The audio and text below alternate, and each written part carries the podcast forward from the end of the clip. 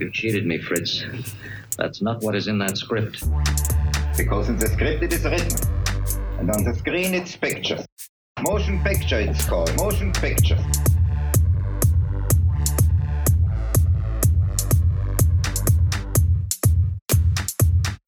Herzlich willkommen zum Podcast des 15. Lichter Filmfest Frankfurt International. Heute im Gespräch einer der Regisseure des Films Keine Startbahn West, eine Region wehrt sich. Sein Name Thomas Frickel. Er spricht mit Filmkritiker und Filmjournalist Rüdiger Suchsland. Die beiden unterhalten sich über zivilen Ungehorsam und wie man ihn vielleicht rechtfertigen kann. Auf euch warten auf jeden Fall sehr viele interessante Anekdoten über die Dreharbeiten und natürlich auch über die damalige Protestbewegung. In Zeiten, in denen Protestierende den Frankfurter Flughafen oder die Hamburger Köhlbrandbrücke blockieren, ist diese Folge wahrscheinlich aktueller denn je. Premiere feierte der Film übrigens 1982. Beim Lichter Filmfest ist keine Startbahn West erstmals als restaurierte Fassung zu sehen.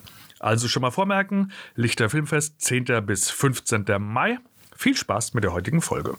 Willkommen zum Podcast vom Lichter Filmfest und Kongress Zukunft deutscher Film. Das liegt ja alles zusammen und ich glaube, unser Podcast ist jetzt eher fürs Lichter Filmfest. Ich begrüße sehr herzlich äh, Thomas Frickel, Filmemacher, lange Zeit auch äh, für die AG Doc, der Sprecher, der Geschäftsführer, also die Vereinigung der deutschen Dokumentarfilmer über Filmpolitik, äh, da kommen wir vielleicht automatisch dazu, weil es soll ja in unserem Gespräch vor allem um Formen des Widerstands, Formen des Politischen im Gegenwartskino und in der Vergangenheit äh, gehen. Und äh, du hast eine ganze Reihe von Filmen gemacht.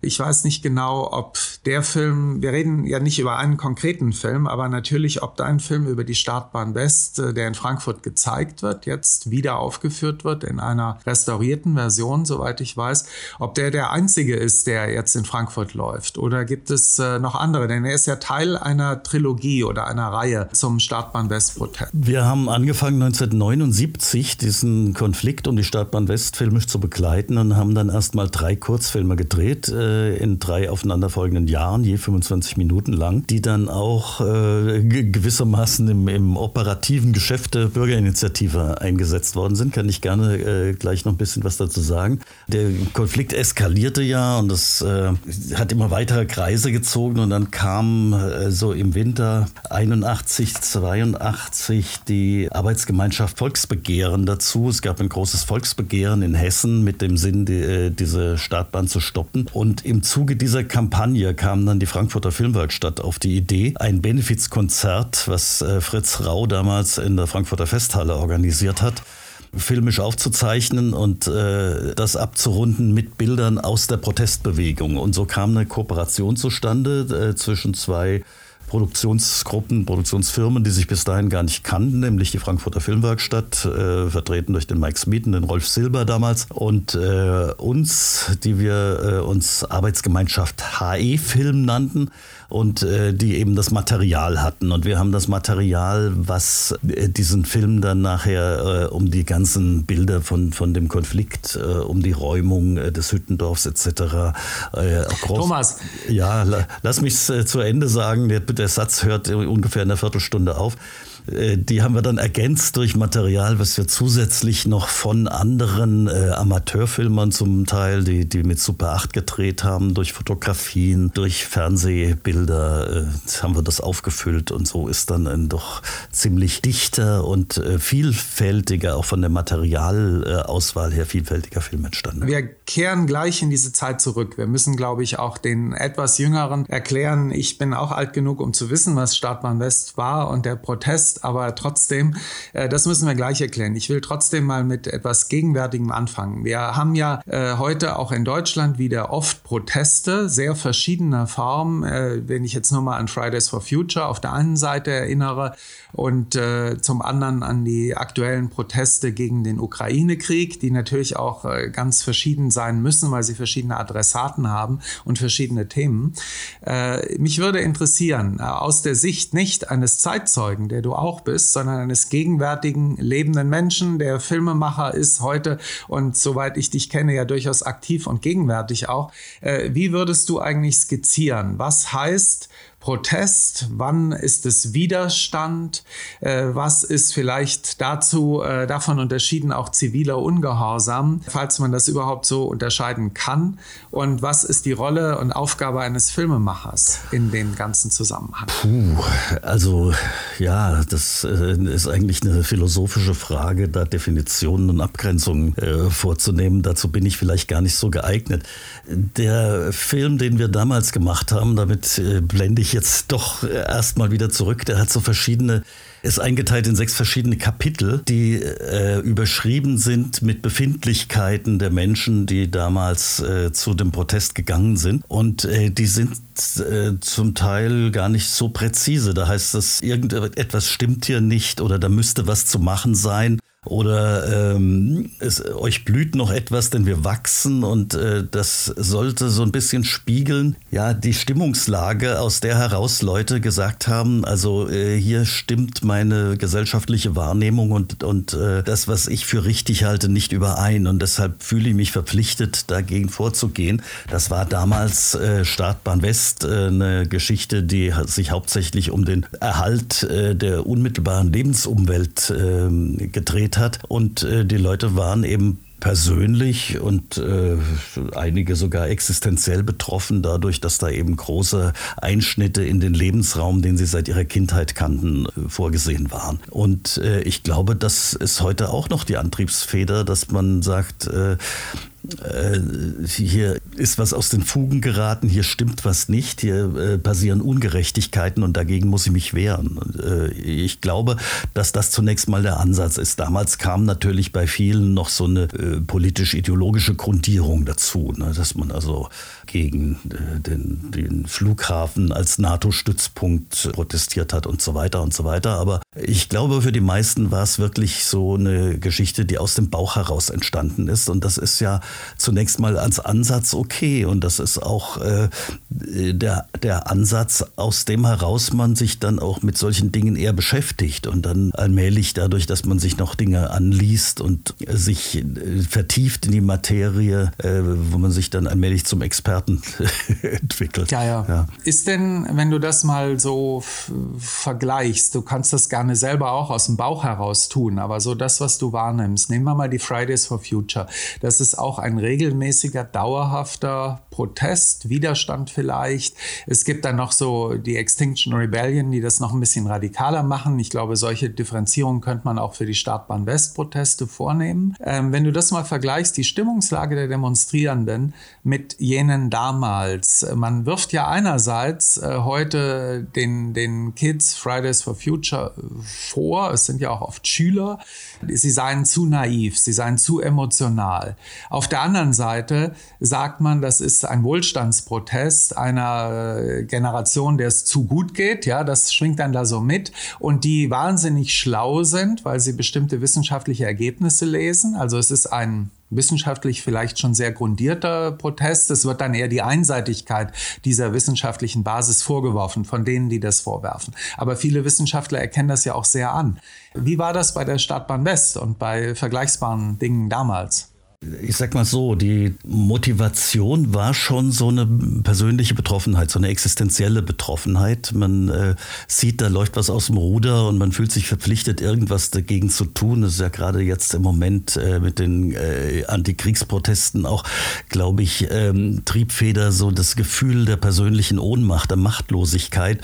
Und man möchte gerne irgendwas tun, ja. Man möchte äh, zumindest zum Ausdruck bringen, dass man anderer Meinung ist. Und äh, ich glaube, da hat sich nicht nicht viel geändert. Das, das äh, wird die gleiche Motivation sein, die die Leute heute auf die Straße treibt. Und ich habe mir jetzt voriges Jahr oder vor zwei Jahren mal zwei Filme angeschaut über den Protest am Hambacher Forst, ja, und habe mich gewundert, dass sowohl auf der äh, Seite der Befürworter dieser Maßnahmen als auch auf der Seite der Gegner die Argumente sich seit dieser Startbahn-Westzeit, die ja 40 Jahre zurückliegt, eigentlich kaum geändert haben, ja. Und dann wundert man sich und, äh, und, und denkt, man ist vielleicht in so einer Zeitschleife hängen geblieben geschrieben, äh, wo wir damals gedacht haben, wir verändern äh, die Welt zum Besseren, aber im Grunde genommen sind die gleichen Konflikte immer noch da und deshalb gibt es auch immer noch den gleichen Anlass zum Protest. Und es gibt äh, ja eine, eine, etwas kleinere Bewegung, die aber auch bundesweit Schlagzeilen gemacht hat, um den Dannenröder Forst in, in Mittelhessen, äh, wo ja eine Autobahn durch ein geschütztes Waldgebiet gebaut wird. Und äh, dort ist unser Startbahn Westfilm jetzt als ein schlechtes äh, Digitalisat einer Videokopie schon mehrfach gezeigt worden, äh, unter anderem auch in der Silvesternacht. Auch da gibt es bei der Generation, die heute äh, auf die Bäume klettert, äh, durchaus Interesse, sich damit auseinanderzusetzen, wie das äh, die Elterngeneration gemacht hat. Mhm. Also auf der anderen Seite, auf der einen Seite könnt ihr Erfahrungen weitergeben äh, und auf der anderen Seite klang das jetzt gerade ein bisschen so auch, dass du glaubst, dass ein dass diese Protestformen zum Teil auch einfach ein Ventil sind. Du hast von Ohnmacht gesprochen, von Machtlosigkeitserfahrungen. Also da geht es, geht es dann mehr darum, dass man irgendwas tut, egal was das bewirkt, weil man dann ein besseres Gefühl hat, als wenn man nichts täte. Oder äh, kann man wirklich was bewirken mit solchen Protesten? Also ich denke mal, wenn man nicht überzeugt wäre davon, dass man mit den Protesten was bewirkt, dann äh, würde das wahrscheinlich schnell verpuffen. Ja alleine die Tatsache, dass ja zum Beispiel gegen die Landebahn Nordwest, die dann sehr viel später am Frankfurter Flughafen gebaut wurde, inzwischen seit Jahren in Betrieb ist, heute immer noch protestiert wird von Zeit zu Zeit, zeigt ja, dass da Leute sind, die wirklich so von ihrem Anliegen überzeugt sind, dass sie einfach nicht locker lassen. Und ich denke, da äh, trifft der alte Spruch zu, dass ein steter Tropfen auch den Stein höhlt. Und das ist natürlich auch so, dass die ähm, Startbahn-West-Bewegung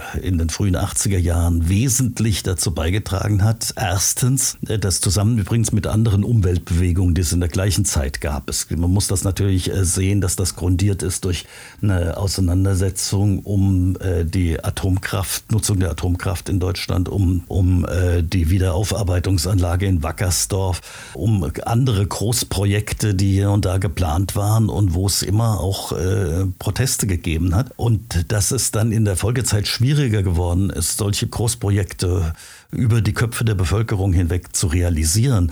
Dass es in Hessen ähm, übrigens in der Startbahn-Westzeit erstmal eine Gründung einer grünen Partei gab und dann auch diese Partei sehr schnell in Regierungsverantwortung kam, damals mit Turnschuhminister äh, Joschka Fischer. Das hat sicher auch mit der Startbahn West zu tun. Ja. Joschka Fischer war ja auch bei denen, die da protestiert haben, Daniel Cohn-Bendit. Äh, die äh, kommen dann zumindest auf Fotos zum Teil auch in unserem Film vor. Beziehungsweise in, in den Kurzfilmen, im, im Langen sind sie, glaube ich, dann nicht drin. Weil sie waren ja auch da nicht jetzt die, die zentralen Figuren des Widerstandes, äh, der sich übrigens tatsächlich Widerstand nannte, ne? weil man im Grunde genommen über diese Grenze zivilen Ungehorsams rausgehen musste. Es ist ja ein massives Polizeiaufgebot da aufmarschiert und da äh, wurde erwartet, dass man diesen Platz räumt und dieses Gelände freigibt für die Baumaßnahmen. Und das haben die Leute nicht gemacht. Im Gegenteil, wir sind ja damals äh, äh, da drauf marschiert und haben gesagt, dieser Platz ist jetzt besetzt. Ne? Mhm. Jetzt, jetzt musst du mal kurz für die Nachgeborenen skizzieren, äh, was überhaupt äh, bei Startbahn West, worum ging es da? Also schon klar, Frankfurter Flughafen, Startbahn, die gibt es ja auch heute, die Startbahn West, aber nicht so, glaube ich, wie sie damals eigentlich geplant war. Doch, leider schon. Kannst du mal erzählen.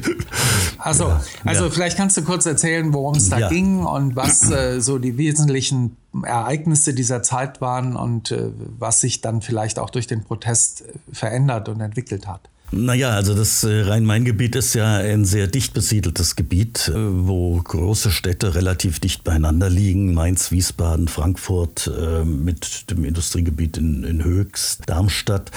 Und äh, dazwischen gibt es ein relativ großes Waldgebiet, das äh, bis, ja, sagen wir mal, bis in die 30er äh, Jahre weitgehend äh, unversehrt war und eben gewissermaßen in diesem Gebiet die grüne Lunge gewesen ist. Und dort begann man dann eben äh, in, äh, vor der NS-Zeit äh, und während der NS-Zeit einen Flughafen äh, zu bauen, der dann immer größer geworden ist, schon als das neue Terminal des alten Flughafens, der damals einen Bruchteil der Fläche des heutigen eingenommen hat, eingeweiht wurde, hat der damalige Bundespräsident Gustav Heinemann vor einer Gigantomanie solcher Projekte gewarnt.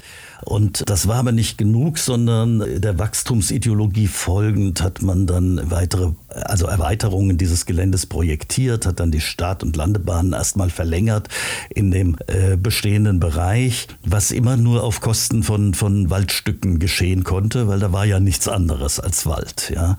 Und äh, dann zum Schluss ist dann eine Startbahn West geplant worden, die nochmal ein bis dahin unberührtes Waldgebiet bis in das Natur, ein Naturschutzgebiet hinein vier Kilometer lang durchschneiden sollte. Und da haben die Leute gesagt, so jetzt ist genug, ja, wir leiden sowieso unter dem Lärm. Ich persönlich äh, wohne in Rüsselsheim äh, ungefähr 300 Meter unter den einschwebenden Flugzeugen, die da äh, in Frankfurt starten und landen, hauptsächlich der landende Flugverkehr hat mich auch heute Morgen wieder geweckt, so dass äh, sehr viele halt äh, genau wussten, wogegen sie da vorgehen. Ja, das ist ja damals schon klar gewesen, äh, dass Lärm auch Stress verursacht und gesundheitliche Schäden verursacht, abgesehen von den von den Abgasen, die die Flugzeuge hinterlassen, insbesondere in der sehr energieintensiven Startphase. Man sieht auch, wenn man an der Autobahn am Flughafen entlang fährt, dass da die Bäume absterben und so weiter und so weiter. Und da haben halt sehr viele Leute gesagt, das ist unser unmittelbares Naherholungsgebiet. Wir wollen nicht, dass das zerstört wird und es ist auch gar nicht nötig. Wenn den Flughafen bauen wollen, dann sollen sie das äh, irgendwo machen, wo eben äh, die Gegend nicht so dicht besiedelt ist und überhaupt äh, ist es denn notwendig,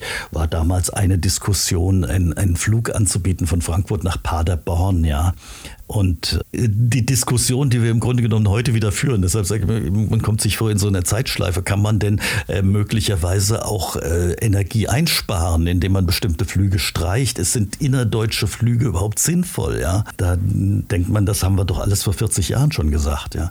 Und das ist so der Hintergrund gewesen, vor dem sich dann vor allen Dingen in der unmittelbar betroffenen Region äh, die Leute dagegen gewehrt haben. Und äh, wir, sage ich jetzt, diese, diese Gruppe, die als AE-Film die ersten Startbahn, haben Startbahnfilme gesagt, Anti-Startbahnfilme gedreht hat, die hatten die programmatischen Titel Meint ihr, damit lässt sich der Fortschritt aufhalten? Das war ein Zitat von einem Arbeiter, Waldarbeiter, der, ich glaube, es war im Jahr 78 oder 79 am Flughafen bei Rodungen beteiligt war. Und wir haben dann gesagt, ja, wir sind gegen diese Erweiterung, die hier passiert. Und dann hat er auf die Kamera gezeigt und hat gefragt, meint ihr, damit lässt sich der Fortschritt aufhalten? Na, das haben wir dann zum Filmtitel des ersten Films genommen, haben erstmal erklärt, was da überhaupt passiert. Da hat ein alternativ eingestellter Pilot äh, darüber berichtet, dass er häufig äh, nach Frankfurt fliegt und dann jeweils schon sieht, dass da so eine Dunstglocke über dem Rhein-Main-Gebiet hängt. Und äh, wir haben dann gezeigt, dass es da noch andere äh, Verdichtung von Industrien gibt und dass das eben äh, sehr stark einschneidet in die natürliche Lebensumwelt. Der zweite Film hieß dann schon noch etwas programmatischer Bürger im Widerstand. Da ging es äh, darum, dass dann in, im Waldgebiet äh, eine Hütte illegal gebaut wurde, aus der sich dann ein ganzes Hüttendorf entwickelt hat, das äh, geradezu legendär geworden ist. Und der dritte dieser drei Kurzfilme, die in drei aufeinanderfolgenden Jahren entstanden sind, hieß dann Hessischer Herbst. Und das war ein Film über die äh, ersten aus Konfrontationen mit der Polizei, die ein äh, Gelände von damals sieben Hektar geräumt hat, um da eben die Start- und Landebahnerweiterung erstmal durchzusetzen. Das war noch nicht die Hüttendorf-Räumung, aber es war sozusagen ein Vorgeschmack auf die große Eskalation, äh, die dann ein Jahr, zwei Jahre später stattgefunden hat. Ne? Ja, und der Titel eine Anspielung auch auf Deutschland im Herbst, beziehungsweise ja, den deutschen ja. Herbst. Und äh, dann muss ich dazu sagen, also äh, dieses Team, das war neben mir der äh, Wolfgang Schneider, der später Professor für Kulturpolitik in Hildesheim geworden ist, und der Gunter Oehme, der heute noch in der Filmbranche äh, aktiv ist, der jetzt auch die, die Digitalisierung äh, dieses großen Kinofilms mitbegleitet. Wir waren alle aus der Region und äh, in besonderem Maße betroffen. Also Wolfgang und ich, wir waren damals Gemeindevertreter in einem der kleineren Gemeinde in, im Rhein-Main-Gebiet in Bischofsheim und Bischofsheim war Miteigentümer eines Waldstücks, das gebraucht wurde für die Startbahn West, genauso wie der Flörsheimer Wald. Und wir haben natürlich mit allen Mitteln versucht, einen Verkauf dieses Waldstücks zu verhindern, haben gesagt, nein, wenn überhaupt, dann muss das enteignet werden. Wir haben mal in der Gemeindevertretung, heute würde man das die Nötigung des Parlaments nennen, einen NATO-Stacheldraht ausgerollt aus Protest und wir haben mit anderen zusammen ein Autokorso am Flughafenterminal gemacht und dort den Verkehr zum Erliegen gebracht, äh, sind da auch zeitweilig festgenommen und in der Flughafenzelle eingesperrt worden, wenn auch nur für wenige Stunden, äh, bis, bis die Ordnung wiederhergestellt war. Also wir waren aktiv beteiligt an diesem Protest und aus dieser aktiven Beteiligung heraus sind dann auch diese Filme entstanden. Ne? Und das waren keine äh, Dokumentarfilme in dem journalistischen Sinne einer objektiven Betrachtung des Für und Wider, sondern es waren parteiische äh, Filme, die auch überhaupt keinen Hehl daraus gemacht haben, dass sie parteiisch sind. Ja. Mhm.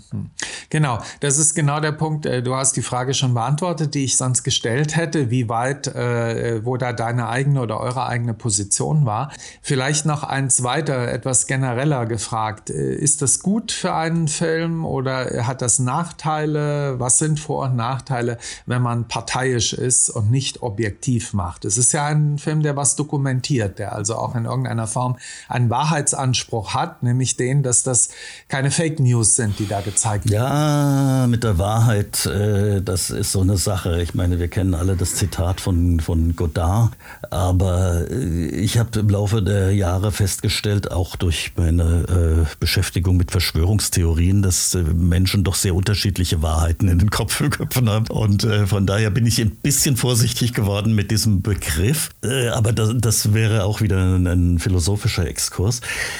Aber sagen wir mal so, äh, wenn, wenn der Film äh, das Publikum nicht im Unklaren darüber lässt, dass er parteiisch ist, äh, dann ist das ja okay, weil ich bin inzwischen so weit, dass ich sagen würde, ein, eine äh, Stimme alleine muss ja nicht ausgewogen sein, sondern zur Ausgewogenheit gehört, dass man allen Stimmen den gleichen Raum verschafft und die Möglichkeit hat, sich aus unterschiedlichen Quellen unterschiedlich zu informieren, ja.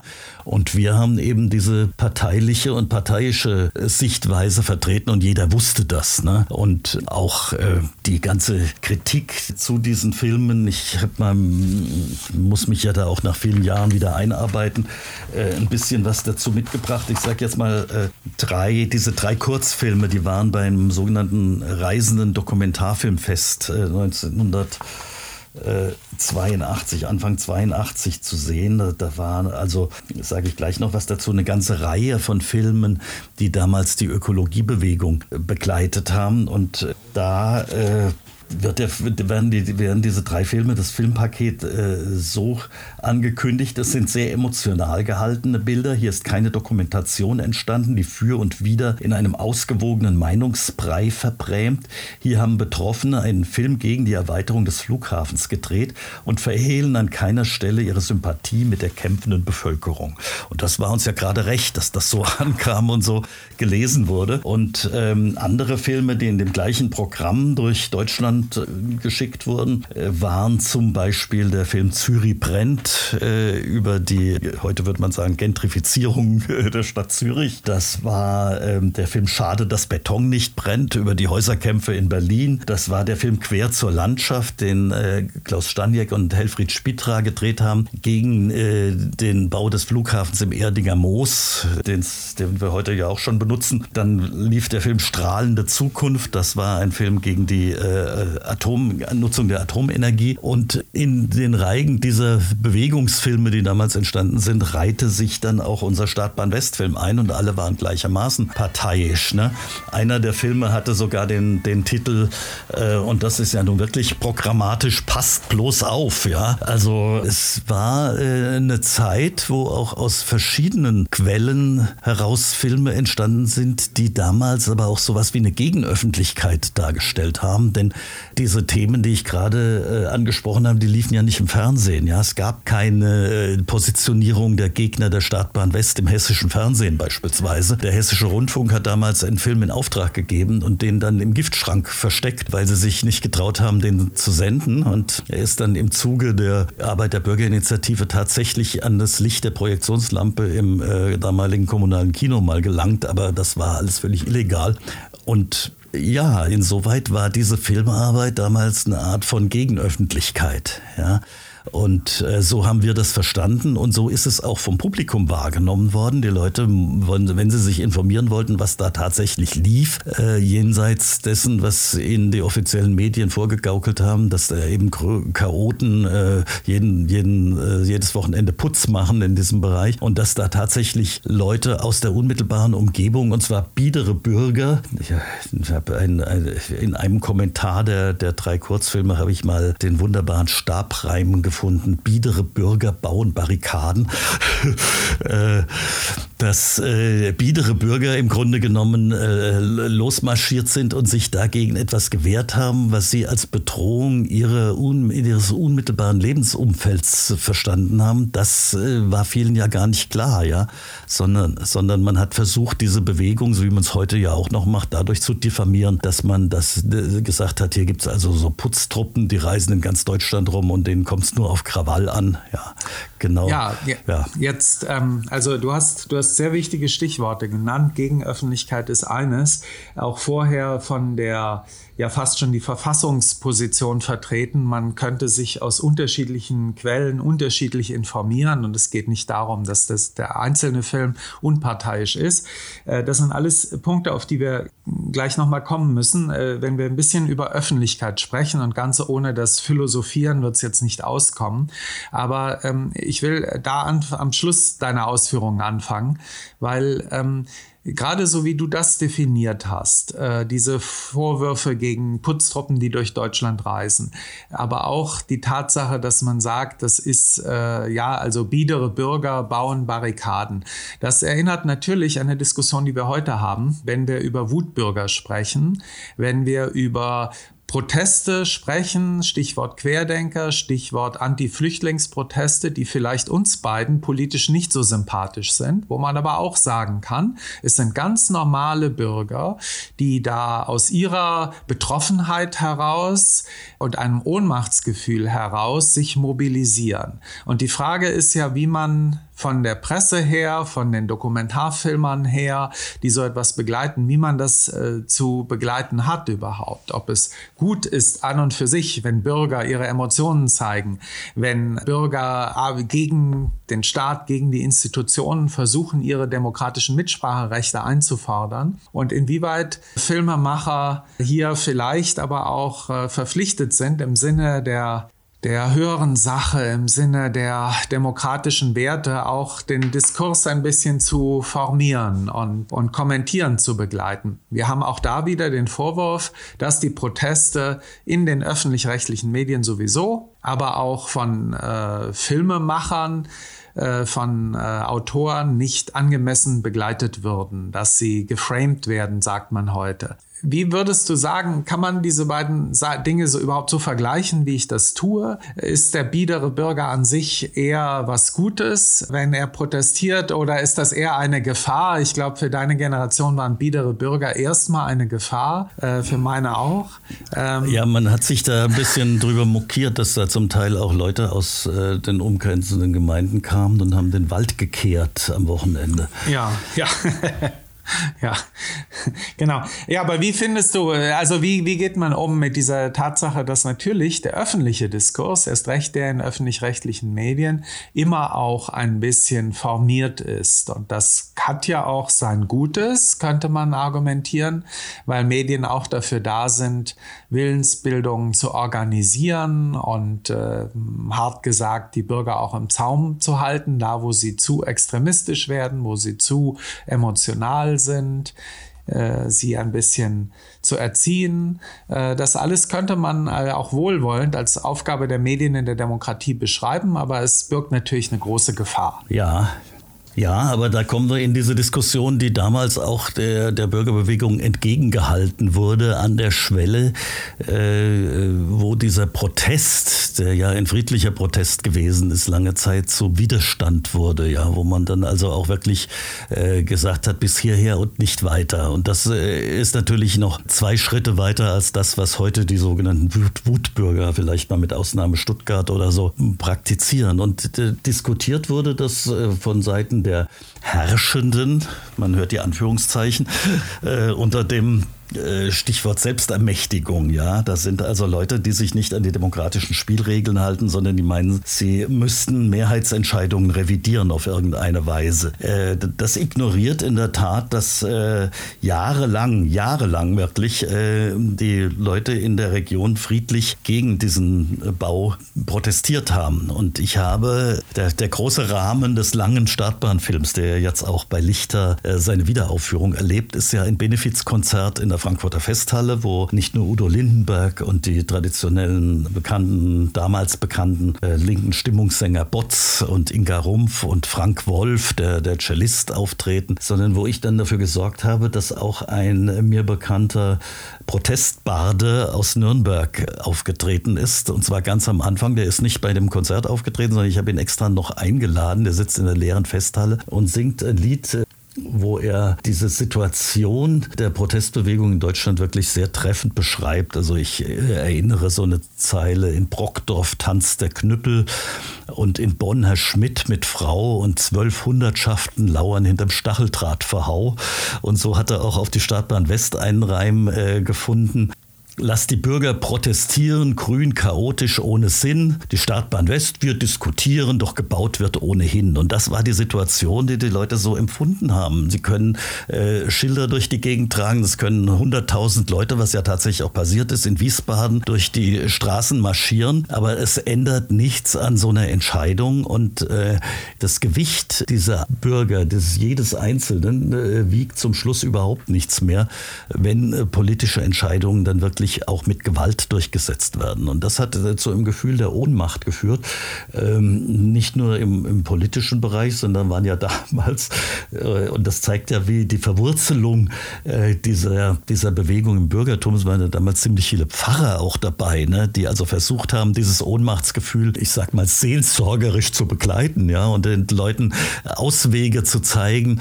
Und in der Tat hat ja dann auch die Niederlage, die letzten Endes äh, diese Bewegung erfahren hat, dadurch, dass die Startbahn gebaut wurde, aber dazu geführt, dass es kontinuierlich Aktivitäten gab, die sich mit dem Thema Umweltzerstörung beschäftigt haben und dass sehr viele Leute des Problems sehr viel bewusster gesehen haben. Es, diese drei Kurzfilme, von denen ich gesprochen hatte, ich habe das jetzt nochmal nachgelesen, habe es dann erstmal selbst gar nicht geglaubt, aber es ist äh, ja nachweisbar. Die hatten insgesamt 1500 Einsätze in ganz Deutschland und das waren nicht nur in Kinos, sondern in Gemeindesälen, in Jugendhäusern, in Clubs, ja, wo Leute sich diese Filme angeguckt haben und wo dann sehr häufig auch neue äh, Ortsgruppen der Bürgerinitiative gegen die Flughafenerweiterung nicht nur im engeren Raum, sondern wirklich in der ganzen Republik entstanden sind. Und auch aus der ganzen Republik kamen dann Leute zu diesen Protestveranstaltungen, die ja zum Teil auch zentral eingeladen wurden. Also es war die Startbahn West schon ein Kulminationspunkt der Ökologie, der frühen Ökologiebewegung in Deutschland gewesen. Mhm.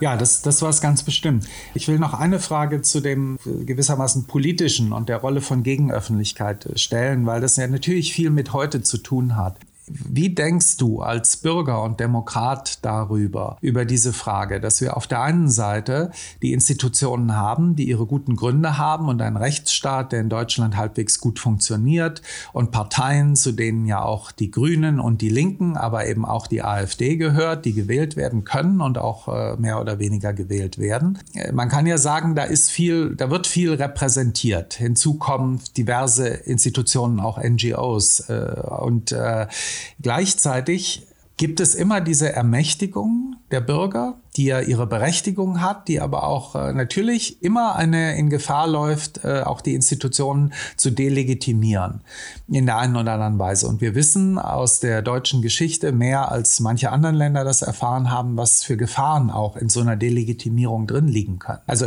ich habe das Problem ja auch. Das ist so, ich, ich habe da keine klare Entscheidung. Äh, und man äh, tendiert dann natürlich dazu, so ein bisschen zu sehr nach den eigenen persönlichen Ansichten zu urteilen, dass die eine Delegitimierung eine angemessene Systemkritik ist und die andere ganz furchtbar ist. Äh, das äh, ist ja nichts Objektives. Ähm, hast du da irgendeine Form von, ja, vielleicht rational begründeter, objektiverer Ansicht oder ähnliches Bauchgefühl wie ich? Ja, äh, es ist natürlich schwierig. Man müsste das auch wirklich im Einzelfall beurteilen. Es grundsätzlich ähm, es ist ja jeweils eine Machtprobe, ja. Also wer, wer, letzt, wer setzt sich letzten Endes durch? Und das ist durchaus möglich und es gibt ja auch Beispiele dafür, äh, dass sich der Widerstand auch äh, letzten Endes ausgezahlt hat. Nehmen wir nur Gorleben oder Wackersdorf, ja.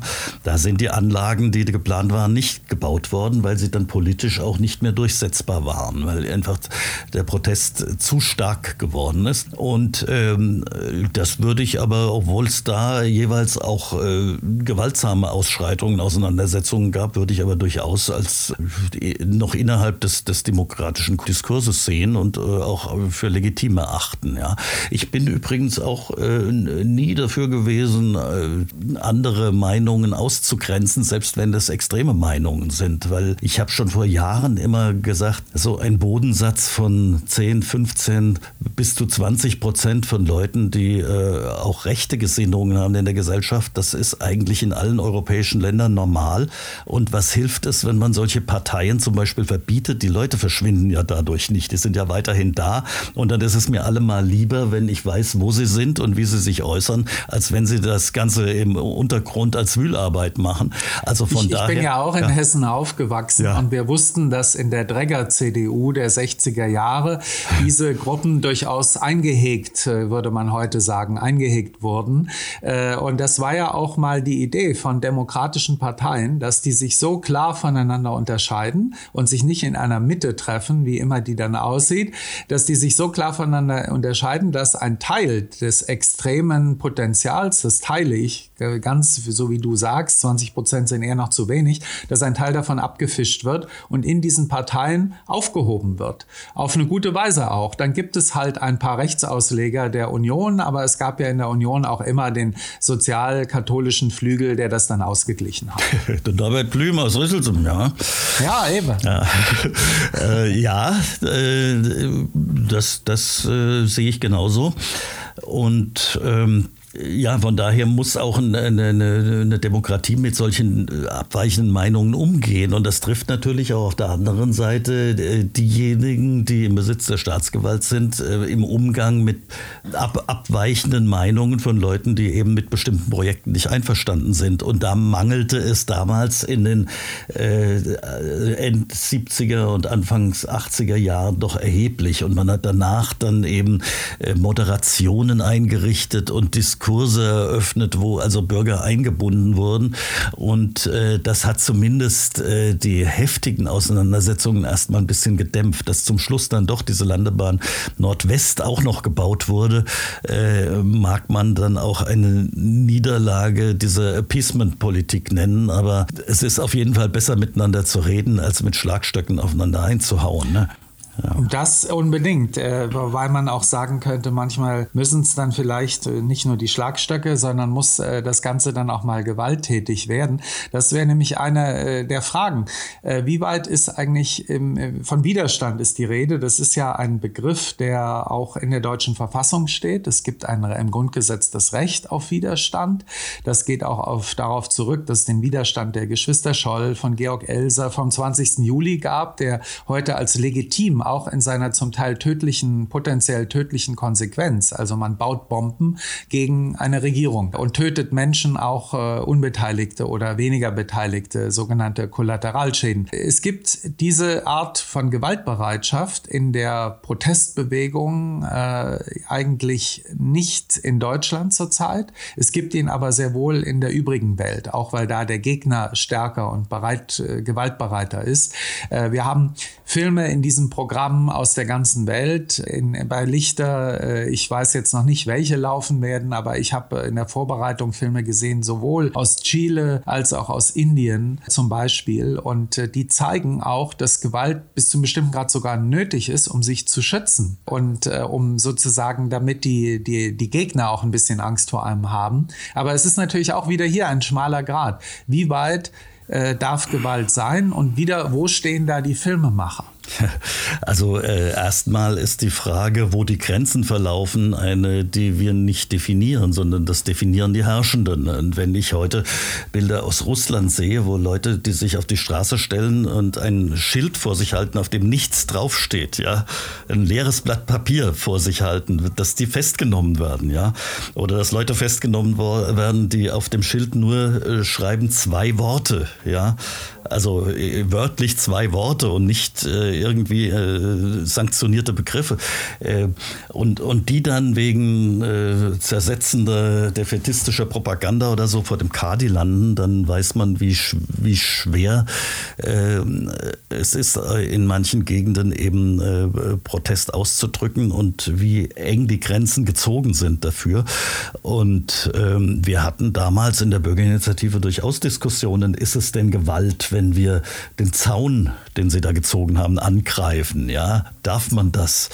Äh, wobei übrigens die DKP damals noch sehr legalistisch war und gesagt hat, nein, das darf man nicht. Und andere haben gesagt, natürlich darf man, das muss man sogar. Ne? Und wir haben ja in dem Startbahnfilm äh, äh, am Schluss auch jemanden, der äh, freudestrahlend berichtet, wie einfach es ist, diese Zaunstreben da rauszubrechen und äh, da auch Sachbeschädigungen vorzunehmen, um einfach zu zeigen, dass der Widerstand nicht erlahmt. Ja. Und ähm, es war im Grunde genommen schon das Filmemachen eine Form von, von äh, Unbotmäßigkeit für die Herrschenden. Deshalb liefen diese Filme ja auch nie im Fernsehen, das damals äh, noch stärker als heute auch äh, äh, politisch kontrolliert war, ja, und, und äh, man da sehr genau darauf geachtet hat, dass da äh, solche Stimmen überhaupt nicht zu Wort kamen. Ne? Und ähm, ich kann mich erinnern, äh, wir hatten, als dieser Film macht sich ja auch lustig über die Art, wie, wie der Staat da aufmarschiert mit einem martialischen äh, Aufgebot von Polizei, die sie in ganz Deutschland zusammengezogen haben. Und ähm, wir haben das äh, begleitet bei der Premiere, die damals in Berlin bei den Filmfestspielen beim Forum des jungen Films war, äh, durch eine Aktion, wo wir vor dem Delphi-Kino, dem damaligen äh, Forumskino, ein äh, äh, NATO-Stacheldraht ausrollen wollten und haben einen Informationsstand der hessischen Landesregierung aufgebaut, wo dann mit Masken der Gesichter von dem damaligen hessischen Ministerpräsidenten Holger Börner und dem damaligen Frankfurter Oberbürgermeister Walter Wallmann, also das Land Hessen und die Stadt Frankfurt waren ja Anteilseigner der Fraport, der, der heutigen Fraport, damals FAG, Flughafen AG, äh, für äh, den Startbahnbau geworben wurde, stand dann drüber, die hessische Landesregierung informiert. Und wir hatten abgepackt in Tüten äh, das äh, verkleinerte Filmplakat. Und in jeder Tüte steckte also so ein Stück kleingeschnittener NATO-Stacheldraht. Das haben wir den Leuten da in die Hand gedrückt. Und ähm, ich bin mit meinem VW-Bus damals nach Berlin gefahren zu dieser Vorführung.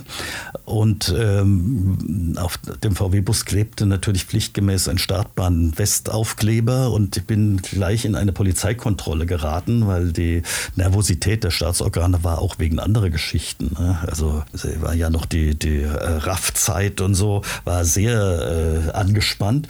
Ich bin kontrolliert worden und man hat äh, alles, was da drin war, beschlagnahmt erstmal, ja, dieses kleingeschnittene NATO-Stacheldraht, den kompletten NATO-Stacheldraht und einen Polizeischlagstock, den ich dabei hatte. Und ähm, dann haben wir mit der Hilfe der, der Frankfurter Filmwerkstatt, die also eine Kaufquittung für den Stacheldraht nachweisen konnte, äh, bewiesen, dass das eben nicht gestohlen, sondern äh, äh, ordnungsgemäß erworben war.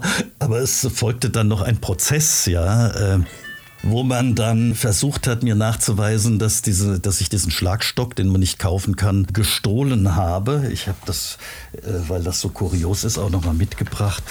Äh, ich kann mir das gar nicht Da gab es doch den Spruch, willst du einen Bullen hauen, musst du ihm den Knüppel klauen. den kannte ich nicht. Äh, aber mir wurde vorgeworfen, an einem unbekannten inländischen Ort in nicht rechtsverjährter Zeit, jedoch vor dem 15. Februar 1982, eine fremde bewegliche Sache von geringem Wert einem anderen in der Absicht weggenommen haben, dieselbe sich rechtswidrig zuzueignen oder eine fremde bewegliche Sache von geringem Wert, die sich in ihrem Besitz, die sie in ihrem Besitz oder Gewahrsam hatten, sich rechtswidrig zugeeignet zu haben. Und dann äh, habe ich einen Strafbefehl bekommen. Ich sollte da also eine Geldstrafe bezahlen und habe dagegen Einspruch erhoben und äh, es kam zu einer Verhandlung, wo dann äh, festgestellt wurde, dass ich diesen Schlagstock keineswegs gestohlen, sondern auf dem Flohmarkt gekauft hatte. Aber das zeigt schon, wie man versucht hat, Leute auch zu kriminalisieren. Ne? Und äh, mir war das damals sehr recht, weil das war ja eine willkommene Werbung. Das war dann in den äh, Festivalzeitschriften natürlich äh, groß berichtet worden, dass man eben äh, versucht hat, diese Werbekampagne für den Film zu blockieren. Äh, wunderbar. Also was Besseres kann einem Film ja gar nicht passieren als, als so eine äh, polizeiliche Aktion. Ähm, aber äh, da war ich ja nun nicht der Einzige, dem das getroffen hat, sondern es gab ja reihenweise in, in Rüsselsheim im Amtsgericht hat ein dort äh, tätiger Richter am Tag fünf oder sechs Startbahnprozesse manchmal gehabt, ja. Und äh, zum Teil mit, mit kuriosen Abläufen, ja. Da, da kam also einmal ein Angeklagter, so ist es mir berichtet worden, da war ich jetzt nicht selbst dabei, aber es ist glaubwürdig, äh, der ist aufgetreten in so einer Juristenrobe, ja.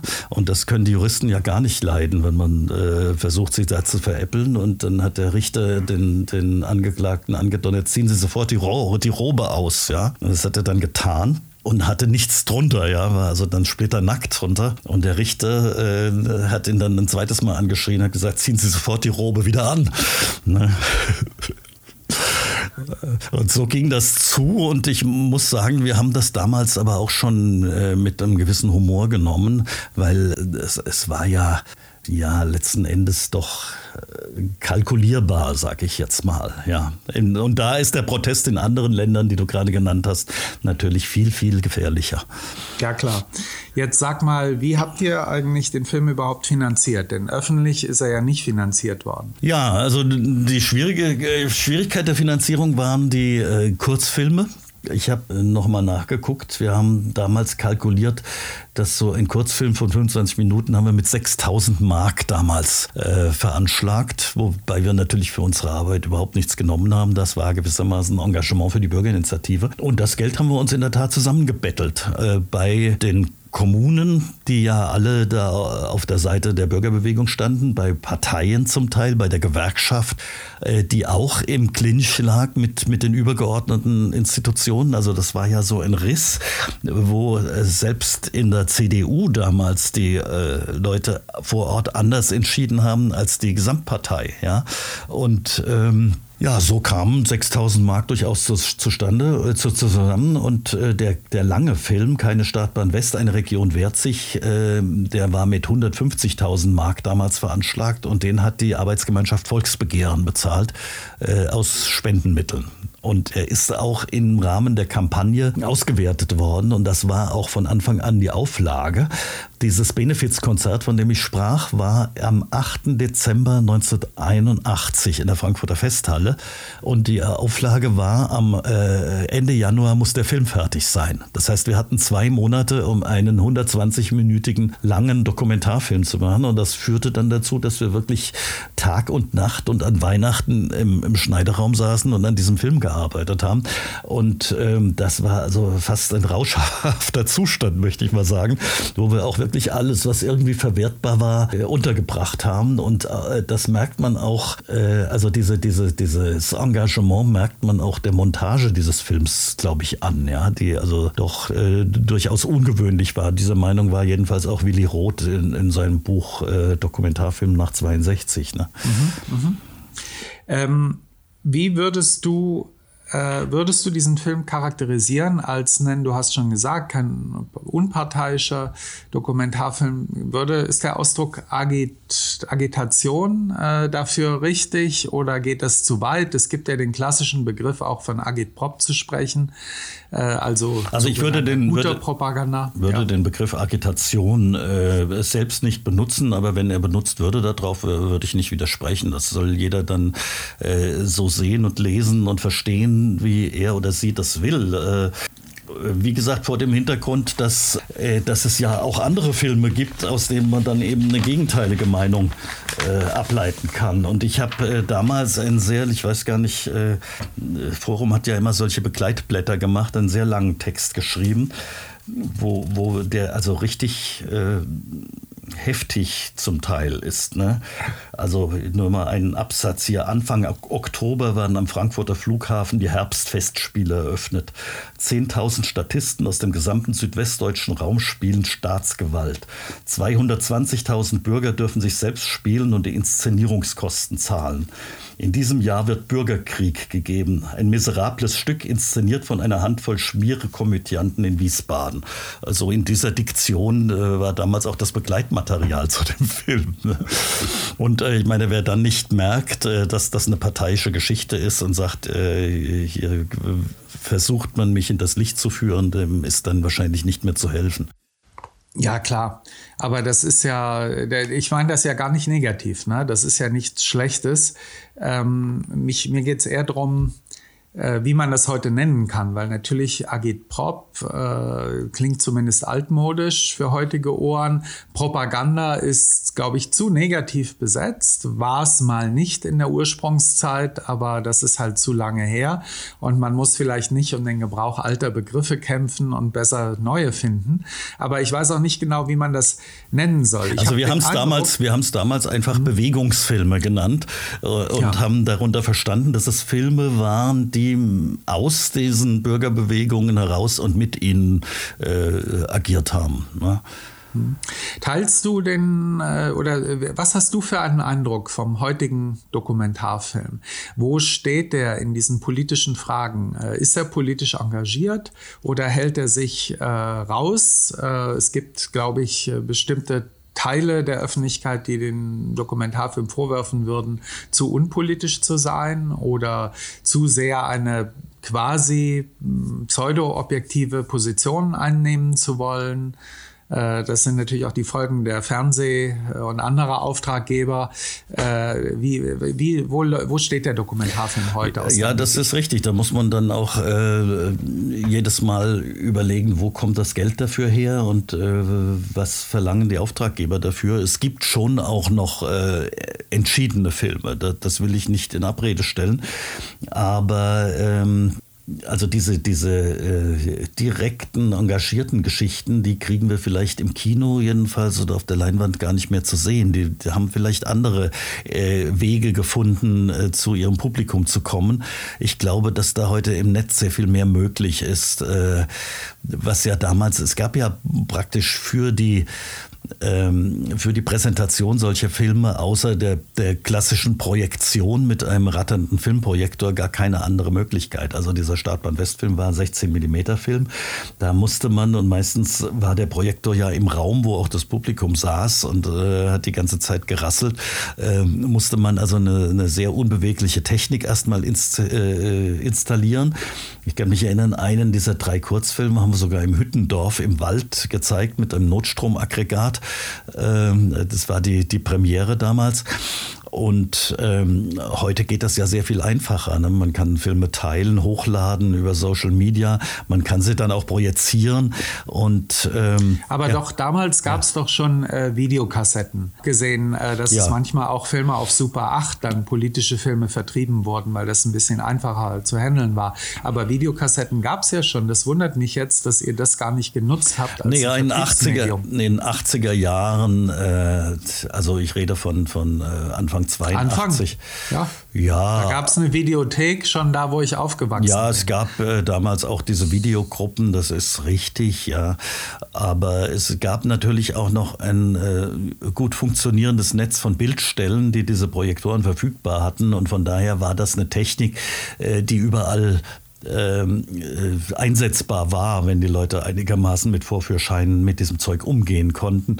Äh, sagen wir mal so, das waren so die letzten äh, Ausläufer dieser konventionellen äh, analogen Filmtechnik, äh, die dann in der Tat sukzessive abgelöst wurde. Ich habe ja noch relativ lange dran festgehalten und äh, man hat mir ja schon Man hat mir ja schon angeboten, mich äh, im Filmmuseum zu plastinieren am Schneidetisch mit, äh, ja, mit so einer charakteristischen Handbewegung, wenn man diesen Tisch da in Gang setzt.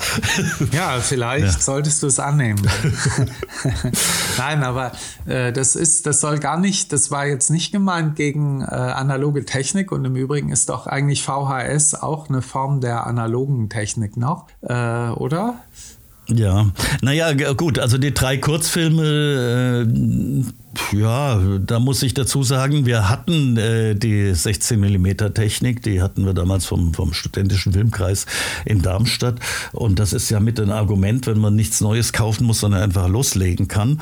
Und ähm, bei dem langen Film, dem, dem ähm, Keine Startbahn West in der Region Wertzig, da ist ja auch Videomaterial aus dem Fernsehen mit eingeschnitten, allerdings in einer sehr bescheidenen Qualität, äh, aber auch äh, frech montiert, zum Beispiel Werbespots der SPD, wo Holger Börner auftritt und sagt, ich kann nicht nur Hammer buchstabieren, ich kann auch damit umgehen, oder wo er so einen Modellflieger äh, von der Wasserkuppe wirft und man hat dann so einen, so einen Schwenk und der endet dann am Frankfurter Flughafen. Und äh, also wir haben das wirklich äh, äh, alles genutzt und mit eingebaut, aber der Film war damals auch als Kinofilm gedacht und gemacht und deshalb äh, war er dann auch äh, im 16 mm Format verliehen worden und hatte auch äh, für die damalige Zeit war das schon eine Zahl, die man vorweisen konnte, 80.000 zahlende Kinozuschauer in Deutschland. Ne?